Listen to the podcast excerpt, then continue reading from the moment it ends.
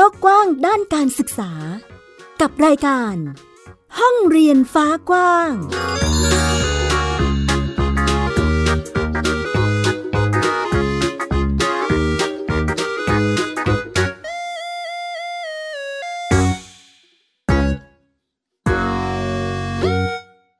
สวัสดีค่ะ ต้อนรับคุณผู้ฟังทุกท่านเข้าสู่รายการห้องเรียนฟ้ากว้าง อยู่กับแม่หญิงสกาวรัฐวงมั่นกิจการนะคะ ที่ www.thaipbspodcast.com ค่ะ พูดคุยกันในประเด็นการจัดการศึกษาที่มีหลาย ๆ ครอบครัวหลาย ๆ ท่านเลือกที่จะมาจัดการศึกษาให้กับลูกๆของตนเอง แทนที่จะส่งเข้าไปในระบบการศึกษาในโรงเรียนในกระแสหลักนั่นเองค่ะอะการศึกษาในรูปแบบปัจจุบันนี้ เรียกว่ามีความหลากหลายเพิ่มมากขึ้นทีเดียว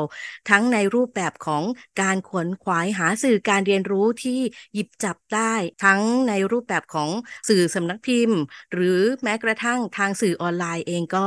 จะมีเพิ่มมากขึ้นทีเดียว ทั้งจ่ายเงินทั้งแบบฟรีก็มีเหมือนกันนะคะ ในรูปแบบการเรียนรู้ปัจจุบันนี้เลยมีลักษณะของการเลือกสรรที่คุณพ่อคุณแม่ค่ะ สะดวกใจสะดวกกายที่จะเลือกมาจัดรูปแบบการเรียนรู้ให้กับลูกๆของตนเองมากขึ้นนะคะ และในอีกหนึ่งรูปแบบค่ะคุณผู้ฟัง การจัดการศึกษาโดยครอบครัวหรือว่า home school ที่หลาย ๆ ท่านคุ้นเคยคุ้นหูกันนะคะ อีกหนึ่งชื่อค่ะ บ้านเรียนที่เราเรียกกันค่ะ เดี๋ยวเราไปลองคุยกับเพื่อนบ้านเรียนนะคะ ที่วันนี้มาร่วมกันแลกเปลี่ยนเรียนรู้ ในรูปแบบการเรียนรู้ของครอบครัวค่ะสำหรับวันนี้ได้รับเกียรติจากบ้านเรียนกิฟฟี่ home school บ้านเรียนนวลคำ family นะคะ ไปทักทายกับ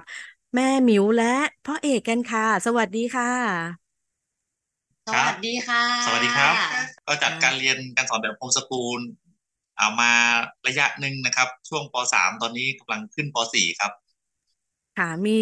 ช่วงเปลี่ยนผ่านด้วยนะคะ เดี๋ยวอาจจะต้องขออนุญาตสอบถามเท้าความกันหน่อยว่าเป็นมายังไงนะคะสำหรับบ้านเรียนกิฟฟี่ home school บ้านเรียนนนคำ family นะคะ ของ พ่อเอกเอกชัยนนท์คำแล้วก็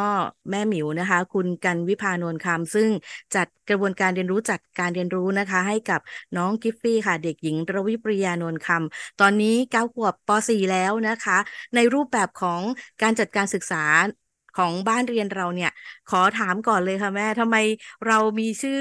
บ้านเรียนดูเหมือนจะยาวไปนิดนึง ดูเหมือนจะยาวอยู่ว่าใครตั้งชื่ออันนี้มายังไงเอ่ย ใช่ค่ะ ก็ตอนตอนเริ่มแรกนะคะ ก็คุยกับที่ปรึกษานะคะ แม่เล็กซึ่งเป็นอ่าผู้นำเครือข่าย บ้านเรียนกลุ่มประสบการณ์พาวใช่ไหมคะ ก็ก็คุยกันในเรื่องของการตั้งชื่อเนี่ยค่ะเขาก็บอกว่าเอาประมาณว่าส่วนใหญ่บ้านเรียนเขาก็จะตั้งชื่อเป็นชื่อลูกบ้างนะ หรือว่าเป็นอ่าเป็นนามสกุลของครอบครัวอะไรเงี้ยค่ะแม่ก็แบบเออคิดอะไรไม่ออกแม่ก็กะว่าเอาชื่อลูกไว้ก่อนก็เอากิฟฟี่ home school แล้วก็ตามด้วยบ้านเรียนตอนนั้นกะว่าเผื่อจะมีลูกคนที่สองที่สามก็จะได้เปลี่ยนชื่อข้างหน้าอะไรเงี้ยค่ะแล้วก็บ้านเรียนเราก็จะเอาโนนคำแบบยืนอะไรเงี้ยค่ะ เป็นชื่อยาวๆที่เรามีเรื่องราวมี story นะ มีการเตรียมความพร้อมอยู่ว่าเราอาจจะมีการเพิ่มเติมผู้เรียนเข้ามาอีกนะคะอ่าแต่ว่าเป็นที่ตกลงกันแล้วนะว่า พ่อแม่ลูกเราโอเคกับชื่อนี้ใช่ไหมคะค่ะใช่ค่ะ ก็เรามีมีตอนแรกก็มีบวชชื่อมาค่ะแม่หญิงแบบ ชื่ออ่าชื่อที่หนึ่งชื่อที่สองที่สิบสามแล้วก็มาโหวตกันพ่อว่าไงอ่าลูกสาวว่ายังไงอะไรเงี้ยค่ะ ก็โหวตกันสุดท้ายมาก็โหวตกันได้ชื่อนี้ค่ะ อาจจะคลายสงสัยสำหรับท่านที่อ่านคอนเทนต์เราแล้วบอกว่า เอ๊ะ ชื่อบ้านเรียนมีความยาวอยู่นะ เพราะว่าหลาย ๆ บ้านที่เราคุยกันมา จะมีชื่อสั้น ๆ ใช่ไหมคะอ่าเป็น ชื่อที่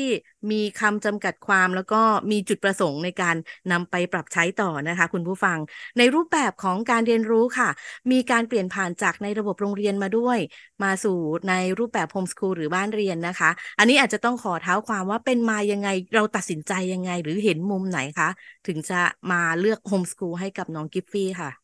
แม่ด้วยความที่แบบเมื่อก่อนนะคะ แม่เคยเคยไปบ้านลูกค้าค่ะ แม่หญิงก็คือ เราไปหาลูกค้าแถวอำเภอพร้าวเช่นกันค่ะ แต่น่าจะไม่ใช่แถวกลุ่มของของแม่เล็กค่ะ เราทีนี้เราก็เจอลูกๆเขาอะค่ะ อยู่บ้านกันครบหมดเลยประมาณสองสามคนเราก็แบบมีความมึนงงบอกอ้าวถามว่าอ้าวทำไมลูกไม่ไปโรงเรียนเหรอคะอะไรเงี้ยค่ะเขาก็บอกว่าอ๋อพอดีเด็ก ๆทำโฮมสกูลกันค่ะ ก็คือเรียนโฮมสกูลก็มันเป็นการการเปิดเปิดโลกทัศน์ของมิวอะค่ะ ด้วยความที่แม่มิวไม่เคยรู้เลยว่า มีการเรียนการสอนแบบนี้ด้วยเหรอคะอะไรเงี้ยค่ะแล้วเราก็แบบอ๋อมีแบบนี้ด้วยเหรอคะเออดีจังเลยเนี่ยค่ะ แล้วก็มันเลยเป็นความสนใจที่แม่หมิวเก็บไว้ในใจ ย้อนไปน่าจะประมาณสิบปีที่แล้วก่อนที่เราเริ่มคบกันใหม่ ๆ ยังยังไม่มีน้องกิฟฟี่อะค่ะ ก็ได้ไอเดียตรงเนี้ยมาเก็บไว้ในใจ จนกระทั่งมาเจอสถานการณ์โควิดค่ะแม่หญิงอ่าลูกๆของของเราก็จะได้เรียนออนไลน์กันอยู่ที่บ้านใช่ไหมคะ แต่ในช่วงนั้นอะแม่ก็ยังไม่ได้ตัดสินใจหรอก แต่มันทำให้เรากลับหยิบประเด็นที่เราได้เรียนรู้มาว่าเฮ้ยโฮมสคูลมันมีเรียนแบบนี้ด้วยนะไงค่ะหยิบหยิบประเด็นตรงเนี้ยขึ้นมาคิดอีกรอบนึงก็คือว่า แม่รู้สึกว่า อ่าน้องเรียนออนไลน์อยู่ที่บ้านเราต้องได้สอนเองหมดเลย แล้วแม่รู้สึกว่าค่าเทอมที่เราก็ต้องจ่ายให้โรงเรียน เอ๊ะทำไมมันไม่คุ้มค่าจังเลยอะไรเงี้ยค่ะ มันมีอะไรที่ดีกว่านี้ไหมแม่ก็เลยมาศึกษาข้อมูลแบบ home school แบบจริงจังก็เลยแบบ search Google ค่ะแม่หญิง การทำ home school มันคืออะไรอะไรเงี้ยค่ะ แล้วก็มีกลุ่มอ่าน่าจะเป็น home school network ค่ะ ที่แม่เข้าไปอยู่ในกลุ่ม แล้วก็ไปศึกษาดูประสบการณ์ของรุ่นพี่ที่เขาเคยทำเนี่ยค่ะ แล้วก็จะมีเพจของเอ่อ home school นะคะ ก็เข้าไปไปอยู่ไปศึกษาข้อมูลดูพวกนี้ค่ะ แล้ว เราก็ได้ข้อมูลมาไว้ไว้ตัดสินใจแล้ว แต่ว่าแม่ก็ยังไม่ได้ตัดสินใจเริ่มทำในช่วงโควิด เพราะว่าช่วงนั้นน่ะอ่าธุรกิจของคุณแม่กับคุณพ่อกำลังกำลังกำลังรุ่งเลยทีเดียวเพราะว่า เราขายพวกสเปรย์แอลกอฮอล์หรือว่าพวกฟ้าทลายโจรนะคะ เราก็ยุ่งอยู่ เราก็ยังไม่ได้ตัดสินใจแต่เราศึกษาแม่ดูข้อมูลไว้แล้วไงค่ะ ก็เลยได้ข้อมูลมา แล้วหลังจากนั้นนะคะคุณแม่ก็ไปเจอไปเจอกับแม่เล็ก น่าจะในในกลุ่มอะค่ะ ทีนี้ก็เลยอ๋อโอเค เห็นบอกแม่เล็กทำน่าจะแบบน่าจะอยู่เชียงใหม่น่าจะเป็นที่ปรึกษาเราได้ไงค่ะแม่หมิวก็เลยแอดเฟซแม่เล็กไป แล้วก็ขอเบอร์โทรไงค่ะ ก็เลยโทรคุยกันกับแม่เล็ก ก็เลยได้ได้ที่มาก็คือแม่เล็กก็ให้ให้คำแนะนำเกี่ยวกับเรื่อง อ่า แม่เล็กให้อะไรมานะพ่อพรบอะไรนะเกี่ยวกับโฮมสคูลใช่ไหมคะเนาะให้มาแม่ก็มาศึกษาตอนนั้นก็ไม่เข้าใจหรอกค่ะเพราะอ่านดูโอ้โหมันเป็นภาษากฎหมายแล้วก็ไม่เข้าใจแล้วก็โอเค เก็บมาไว้อ่านอ่านเนี่ยค่ะ แล้วก็ จุดที่ทำให้คุณแม่เนี่ย ตัดสินใจเลยหลังจากนั้นอะ ช่วงประมาณมิถุนาหกห้าค่ะ แม่หญิง พอดีคุณแม่ได้ไปปฏิบัติธรรมพอดีแล้วทำให้แบบ เออสมองเรามันค่อนข้างโล่งอะค่ะ เราก็ได้แบบได้อยู่กับตัวเองก็ได้นำข้อมูลที่เราศึกษามาโฮมสคูลเนี่ยกลับมาพิจารณา แล้วแม่ก็เห็นละว่าโอเคแหละ ทางนี้แหละใช่สำหรับเราเพราะมันตรงกับไลฟ์สไตล์ครอบครัวเราไงค่ะแม่ก็เลยตัดสินใจที่จะทำพอแม่ตัดสินใจปุ๊บก็แม่ก็จะแบบเริ่มมาคุยกับพ่อเอกอะค่ะว่า เห็นด้วยไหมแม่คิดแบบนี้แม่เอาข้อมูลที่แม่เรียบเรียงมาทั้งหมดอะมาหนึ่งสองสามสี่ห้ามาตั้ง แล้วก็มาชวนพ่อเอกคุยว่าพ่อเอกเห็นด้วยไหมอะไรเงี้ยค่ะ ก็เป็นจุดเริ่มต้นค่ะแม่หญิงในการทำโฮมสกูลค่ะอ่าในมุมของการเริ่มต้น แม่หมิวน่าจะเป็นคนนำเข้ามาคุยนะคะ ตอนนั้นใช่พ่อค่ะพ่อเอกตกใจหรือยังไงไหมคะ แบบเอ๊ะอยู่ๆทำไมจะโฮมสกูลให้ลูกหรือว่ามันคืออะไรยังไงคือครับต้องเท้าความก่อนนะฮะผมอะอ่า ปัจจุบันทำธุรกิจอยู่นะครับ แต่แต่ก่อนเนี่ยอ่าผมจบอ่าครุศาสตร์บัณฑิตนะครับ เป็นคุณครูแล้วก็เป็นคุณครูมาประมาณสิบกว่าปีนะฮะแล้วก็คลุกคลีอยู่ในวงการศึกษามานาน แล้วก็อ่าเพิ่งลาออกมาทำธุรกิจตอนตอนนี้นะครับอ่าสิ่งแรกที่ได้ยินก็คือเรารู้สึกว่าเราตกใจอะครับ แล้วก็ไปเราก็เราก็ไม่ไม่ไม่ได้บอกว่าต่อต้านแฟนนะฮะ แต่เรามีความรู้สึกว่าเราต้องหาข้อมูล แล้วก็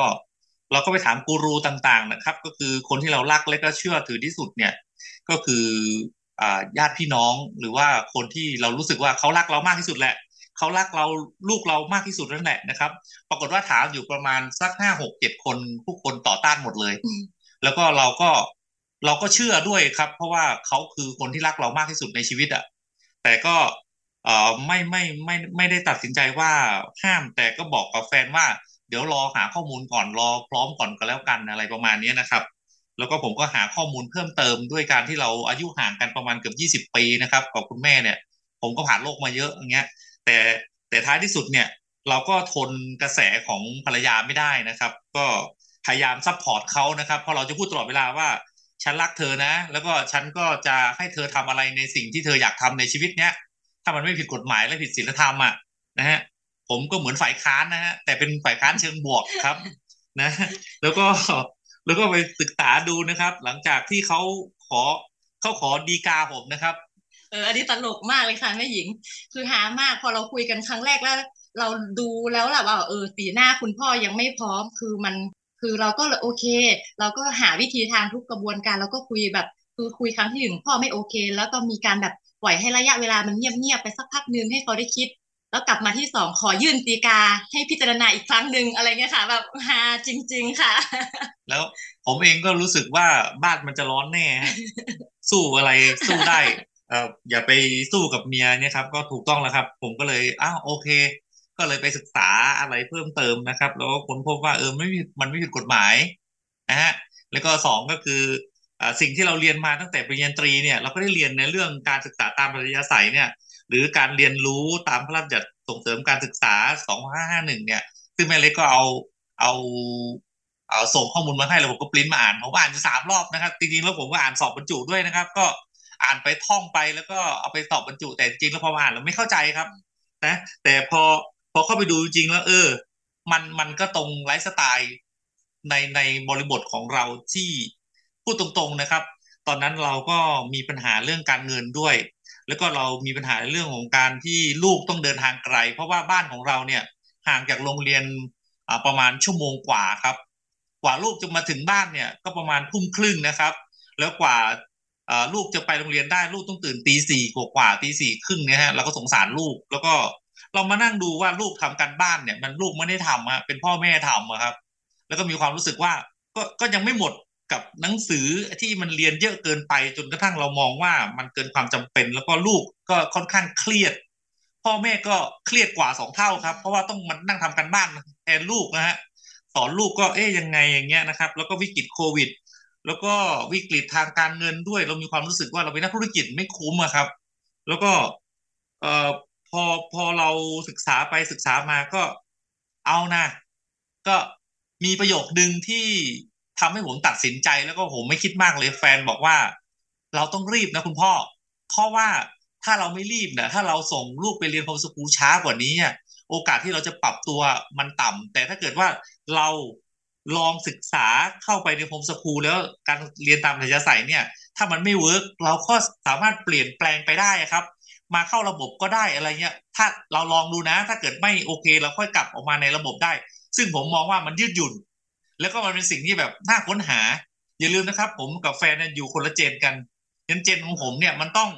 ขยันอดทนมุ่งมั่น จะตื่นตีสองก็ต้องไปโรงเรียนให้ได้ เหมือนเพื่อนผมที่มันตื่นในเช้าอยู่ ไม่ใส่รองเท้าก็ต้องไปกางเกงขาดก็ต้องไปโรงเรียนอะไรอย่างเงี้ยนะฮะผมอยู่เจนนั้น แต่แฟนอายุสามสิบอะครับเขาเป็นเจนหนึ่งที่แบบว่าเออมันมีวิธีการอะไรใหม่ ๆ ทางลัดเยอะแยะอะไรเงี้ยคุณแม่นี่คือ นี่คือจุดเปลี่ยนนะครับว่าสิ่งที่เรา ตัดสินใจทำก็คือหนึ่งมันไม่ผิดกฎหมายสองเราเราได้รู้ว่า เฮ้ย มันท้าทายความสามารถพ่อแม่จะได้เรียนด้วย อะ อันที่สามก็คือ เรามองว่าลูกคือจุดศูนย์กลางของการเรียนอะฉะนั้นถ้าเขาอยากเรียนอะไรอยากทำอะไรตามไลฟ์สไตล์พ่อแม่ที่มีอิสรภาพเนี่ยที่เราไม่ต้องทำงานประจำแล้วก็เรามีความสุขมาก แล้วเราก็อยากจะให้ลูกมีชีวิตแบบนี้อะไรอย่างเงี้ยนะครับ มันก็เลยกลายเป็นจุดเปลี่ยนและจุดตัดสินใจว่าเอาโอเค เราจะลงเรือลำเดียวกันลงเรือลำเดียวกัน ครอบครัวมันจะได้มีความสุขอะไรอย่างเงี้ยนะครับ ประมาณนะครับอ๋อค่อนข้างจะแบบออกแนวสนุกสนานมากกว่าคร่ำเคร่งหรือเคร่งเครียดนะคะ ใช่ใช่ในมุมของการตัดสินใจมาโฮมสกูลแล้วเราปรับเปลี่ยนอะไรในวิถีชีวิตเยอะไหมคะพ่อเอกแม่หมิวเอ่อช่วง ช่วงแรกๆค่ะแม่หญิงมีการปรับเปลี่ยนนิดนึงค่ะ เพราะว่าด้วยความที่สังคมรอบข้างเราใช่ไหมคะ คุณพ่อคุณแม่ญาติพี่น้องเขาเขาไม่เข้าใจอะค่ะ แม่หญิงเขาก็จะถามเราอยู่นั่นแหละว่าเอ้าทำไมไม่เอาลูกไปโรงเรียนทำไมไม่เอาลูกไป แล้วก็ลูกอยู่บ้านไม่เห็นได้เรียนหนังสืออะไรเลยอย่างเงี้ยค่ะก็เห็นลูกเราฟรีสไตล์อ่าทำสวนทำนู่นปลูกผัก แล้วก็เล่นเกมเล่นกับอ่าน้องหมาน้องแมวอะไรเงี้ยค่ะ คุณพ่อคุณแม่ก็จะมาถามบ่อยๆแบบว่าเฮ้ย ลูกไม่เห็นได้เรียนหนังสือเลยเดี๋ยวโง่นะกอไก่ขอไข่จะไม่รู้นะ เดี๋ยวเดี๋ยวจะไม่รู้เรื่องนะค่ะ ก็ปรับกับกับสภาพแวดล้อมแล้วก็ในช่วงแรก ๆ ค่ะ ก็มีการปรับกับลูกด้วยเหมือนกันค่ะแม่หญิง เพราะว่าด้วยความที่ลูกกับพ่อแม่ค่ะ ค่อนข้างจะสนิทกันฉะนั้นเอ่อมันเวลาเราสอนอะไรเงี้ยค่ะบางทีลูกอาจจะมีต่อรองค่ะแม่หญิงงอแงก็เป็นช่วงปรับตัวในการทำนะคะ ครับประเด็นไหนเอ่เสริมอไหมคำถามที่ไม่ไม่หญิงถามว่าวิถีชีวิตเปลี่ยนไปไหมนะครับ เปลี่ยนไปแน่นอนครับอ่าประเด็นแรกก็คือเราเห็นลูกมีเสียงหัวเราะที่เสียงดังครับ แล้วก็เอ่อมันเป็นเด็กอะ มันไม่ใช่หุ่นยนต์นะครับเขาจะหัวเราะมัน alert นะอ่าร้อง alert เพลงร้องแบบเพลงอยู่ดีๆก็อาบน้ำก็หึ่มเพลงอื้อหือหือหือแล้วก็เอ่อเหมือนแสดงละครจับหมาจับแมวแล้วก็มีความสุขอ้อเออ้อเอแล้วก็ไปกระโดดโลดเต้นบางทีก็ พ่อเอาเด็ดผักมาทานก็เออสงสารต้นไม้ เอาต้นไม้ไปฝังศพแล้วทำพิธีไว้อะไร ผมเห็นลูกผมเปลี่ยนไปในเชิงบวกเขารู้สึกว่าเขาเป็นเด็กเขาได้เล่น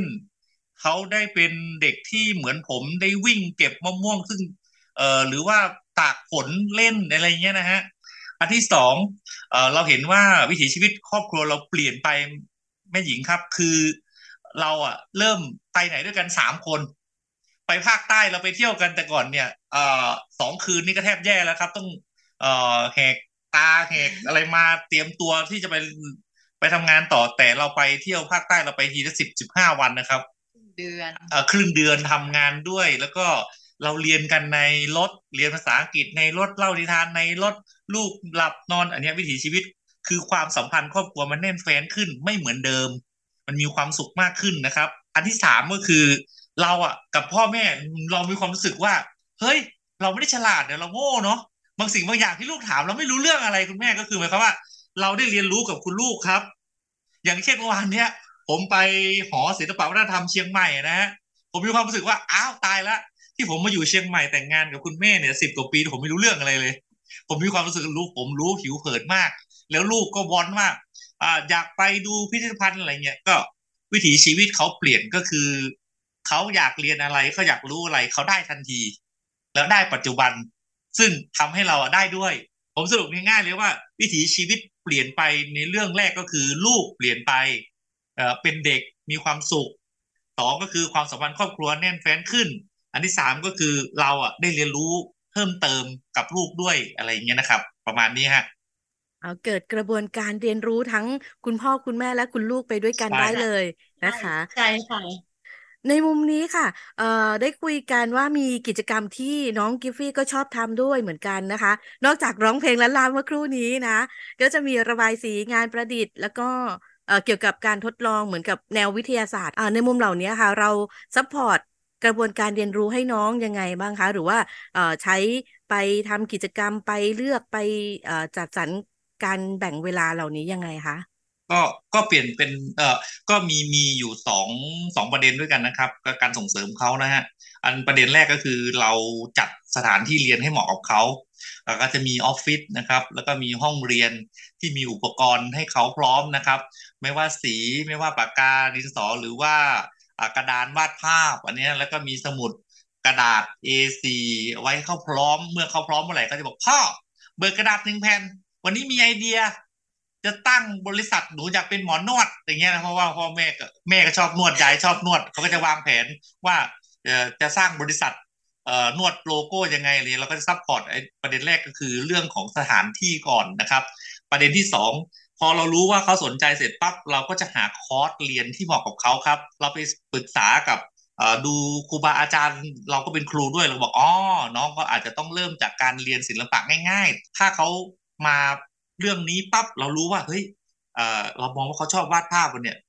นะครับ แล้วก็ค้นหาตัวเองให้น้องค้นหาตัวเองไปเรื่อยๆ เราก็จะเทคคอร์สให้เขาง่าย ๆ ที่เขาแบบว่าไม่ต้องเครียด คือไปเรียนตอนไหนก็ได้ นัดครูแล้วก็ไปเรียนเลย แล้วก็ราคาค่อนข้างที่เหมาะกับเงินที่เราสูญเสียไปอะไรเงี้ยครับ แล้วก็พ่อแม่ก็ไปนั่งเฝ้าไปนั่งดูบางทีก็เหมือนได้เรียนวาดภาพด้วยอะครับ ประมาณนั้นเลยนะครับ อันนี้คือการ support เขาในเรื่องของสิ่งที่เขาชอบเรื่องของการวาดภาพส่วน เรื่องของอ่าที่สองที่เขาชอบในเรื่องของการทดลองต่างๆ อะไรเงี้ย คุณแม่ก็เริ่ม search เข้าไปใน Google ครับว่ามีที่เรียนเรียนรู้ตรงไหนก็พาไปที่ดาราศาสตร์ ซึ่งเขาจะมีห้องทดลองต่างๆอ่อให้เด็กได้ไปอ่อทดลองเป็นอ่าคนปล่อยจรวดผลิตอุปกรณ์นู้นอุปกรณ์นี้เราก็จะหาคอร์ส support เขาที่เหมาะกับเขานะครับ แล้วก็ ในส่วนสิ่งต่างๆ ที่เขาชอบเพิ่มเติมอย่างเช่น ในเรื่องของเขาเรียกว่าอ่าเล่นเกม เขาก็จะบอกคุณพ่อคุณแม่ว่า อยากเป็นเกมเมอร์อยากเป็นยูทูบเบอร์เหมือนที่เขาดูเหมือนพี่พี่ไบรท์เหมือนพี่แป้งพี่แป้งอะไรเงี้ย เราก็บอกบอกแล้วก็คอนโทรลเขาโดยการให้เขาดูหรือเสพสื่อแบบเนี้ยเป็นเวลา เช่น ถ้าตื่นเช้ามานะ ถ้าทำอะไรเสร็จแล้ว กิจวัตรประจำวันเสร็จแล้ว ล้างหน้าล้างตาแปรงฟันเสร็จแล้วก็จะมีเวลาในการเข้าไปเรียนรู้สิ่งเหล่านี้ได้ประมาณสิบห้าถึงยี่สิบนาทีก็คือปล่อยให้เขาอิสระให้เขาได้เล่นเกม แต่ไม่ใช่ความรุนแรงอะไรครับ และให้เขาอยู่ในโลกของเขาเนี่ยก็เป็นอิสระสามเวลาคือเช้ากลางวัน เย็น ครั้งละไม่เกินยี่สิบนาทีอะไรเงี้ยนะครับ ประมาณนี้ส่วน ถ้าจะเรียนรู้ต่างๆเซิร์ช Google อะไรเงี้ยพ่อแม่อยู่ด้วยนี่ก็สามารถที่จะเล่นได้ แต่ก็ต้องเป็นการค้นหาข้อมูลดูข้อมูลใน YouTube อะไรประมาณนี้นี่คือสามสิ่งที่เรา support ลูกถ้าถ้าเราเจอแบบนี้นะครับ ซึ่งเราก็เจอกับลูกของเราเนี่ยอยู่สามประเด็นด้วยกันแล้วก็ support แบบนี้นะครับ ประมาณนี้ครับแม่หญิงครับ ในมุมนี้นะคะ เราก็ได้เห็นทั้งรูปแบบของความสนใจของผู้เรียนเพิ่มมากขึ้นนะคะ แล้วก็แนวทางที่คุณพ่อคุณแม่ หรือว่าคุณผู้ฟังนะคะ ที่กำลังฟังอยู่สามารถที่จะเอาไปปรับใช้ปรับเปลี่ยนกับแนวทางการเรียนรู้ของลูกๆของตนเอง เพื่อที่จะเราได้มีแนวทางในการ support หรือว่าส่งเสริมให้กับลูกๆของเราได้นั่นเองนะคะ ในส่วนนี้เดี๋ยวให้พ่อเอกกับแม่หมิวช่วยแบ่งปันในรูปในเรื่องของอรูปแบบ การศึกษาในรูปแบบที่หลากหลายทีเดียว เออ เราต้องเตรียมใจเตรียมพร้อมยังไงที่จะให้ให้ทำใจได้ว่าอุ้ยมันมีรูปแบบหลากหลายนะ ไม่ต้องไปตามทางที่เราเคยเคยทำมาหรืออะไรประมาณนี้ค่ะ ครับก็สิ่งที่อยากอยากจะแบ่งปันให้กับคุณพ่อคุณแม่ หรือคนที่กำลังจะตัดสินใจหรือว่าคนที่กำลังเรียนรู้เรื่องอของสกูลอยู่นะครับ ผมผมอยากจะบอกว่าให้มั่นใจตัวเองนะครับว่า สิ่งที่เราจะทำเนี่ย มันทำเพื่อลูก แล้วก็ประเด็นต่อมาก็คือ มันถูกต้องตามกฎหมายนะครับ มันมีกฎหมายตั้งแต่พุทธศักราช 2542นะซึ่งนานมากแล้วนะครับ ในมาตรา 15 นะครับ ที่เขาให้คำจำกัดความในเรื่องของการเรียนการสอนตามปัธยาศัยเนี่ย แล้วก็ยังมีพรบส่งเสริมการศึกษาปี 2542 เนี่ยเขาก็บอกอยู่แล้วนะครับว่าเขาต้องการเน้น การเรียนการสอน ให้ตรงตามความสนใจของลูก ตามความต้องการตามโอกาส ตามความพร้อม ตามศักยภาพในการแต่ละบุคแต่ละบุคคลด้วยนะครับ แล้วก็ลูกเราจะค้นหาตัวเองได้เร็วได้เร็วกว่าเด็ก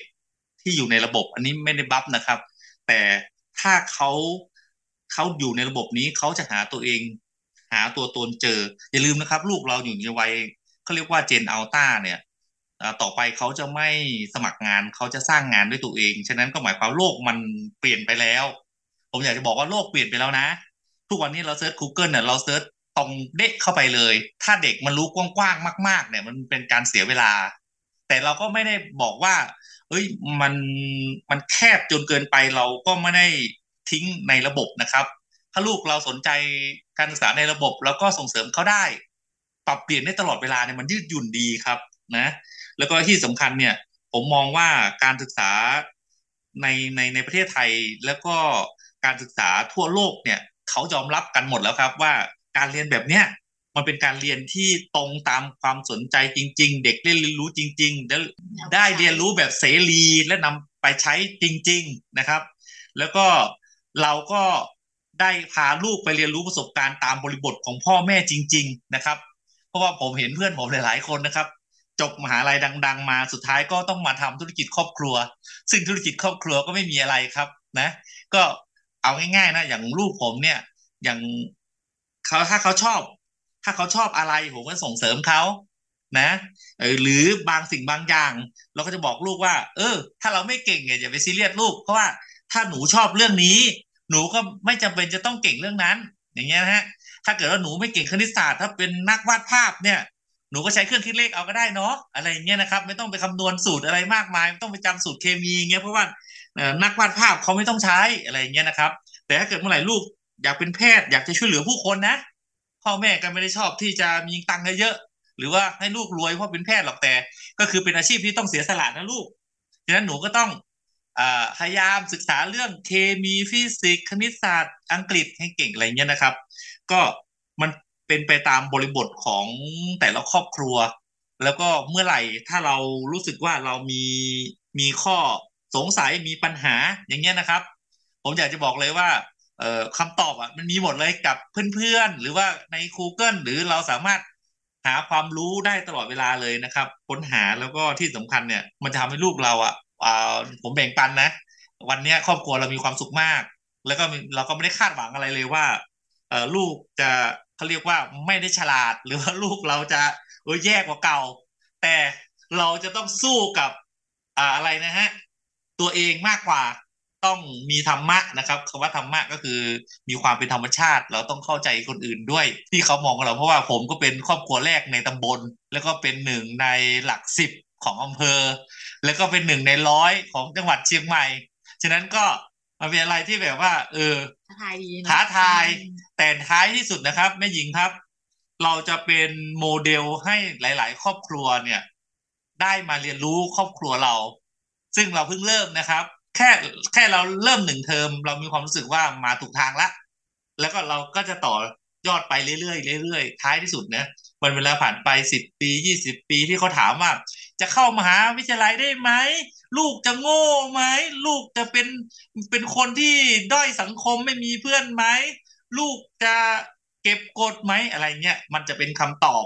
ซึ่งเราไม่สามารถตอบให้เขาเข้าใจได้ เพราะว่าเขายังไม่ได้เปิดกว้าง แต่ท้ายที่สุด ผมกับแฟนเนี่ยก็จะเป็นโมเดลให้หลายๆครอบครัวดูว่า โอเคนะ เราจัดการเรียนการสอนมาระยะหนึ่งแล้ว แล้วก็ เราต้องประสบความสำเร็จให้เขาเห็นนะครับ ในสิ่งที่เราเขียนไปแล้วพยายามมาทบทวนว่ามันตรงตามไหมเนี่ย แต่ถ้าเกิดว่าไม่ตรงเราก็ปรับได้ยืดหยุ่นได้อย่างเงี้ยครับ ประมาณนี้ครับ เป็นทั้งมุมมองการศึกษานะคะ รวมถึงกำลังใจมาให้กับคุณพ่อคุณแม่ที่อาจจะกำลังเลือกหรือตัดสินใจอยู่ว่า เอ๊ะ จะโฮมสคูลหรือจะพาลูกไปในทิศทางการศึกษาแนวไหนดีนั่นเองนะคะ วันนี้รายการห้องเรียนฟ้ากว้างขอบพระคุณพ่อเอกแล้วก็แม่หมิวมากๆเลยค่ะ ที่มาร่วมกันแบ่งปันแลกเปลี่ยนนะคะ ขอบคุณมากเลยค่ะค่ะคขรัอบบคุณค่ะ สวัสดีค่ะ ค่ะ และนี่ก็เป็นอีกหนึ่งรูปแบบการเรียนรู้ค่ะ คุณผู้ฟังที่เราเรียกว่าการศึกษาโดยครอบครัวหรือโฮมสกูลนั่นเองนะคะให้โอกาสลูกๆของเราได้เรียนรู้ได้เดินตามเส้นทางที่ตนเองสนใจค่ะ รวมถึงเปิดพื้นที่นะคะ ในการที่จะให้คุณพ่อคุณแม่ได้ร่วมเรียนรู้กับลูก สนับสนุนในส่วนที่ลูกๆ เราสามารถที่จะก้าวหรือแตะไปถึงนั่นเองนะคะสำคัญที่สุดที่คุณพ่อและคุณแม่ได้บอกมาก็คือ ความผูกพันในครอบครัวค่ะ ความเข้มแข็งของครอบครัวที่เพิ่มมากขึ้น เน้นผู้เรียนเป็นสำคัญนะคะและนี่คือทั้งหมดของรายการห้องเรียนปากว้างในวันนี้ค่ะ ขอบพระคุณทุกการรับฟังนะคะ และสามารถที่จะกลับมาพบกันอีกครั้งได้ใหม่ในสัปดาห์หน้านะคะ ที่รายการห้องเรียนปากว้าง www.thaipbspodcast.com นะคะ กับแม่หญิงสกาวรัตน์วงมั่นกิจการค่ะ วันนี้ต้องลาคุณผู้ฟังไปก่อนแล้วนะคะ ห้องเรียนฟ้ากว้างการศึกษาที่ไม่มีวันสิ้นสุด สวัสดีค่ะ ติดตามรายการได้ทางเว็บไซต์และแอปพลิเคชันของไทย PBS Podcast Spotify SoundCloud Google Podcast Apple Podcast และ YouTube Channel ของไทย PBS Podcast Thai PBS Podcast We the World We the Voice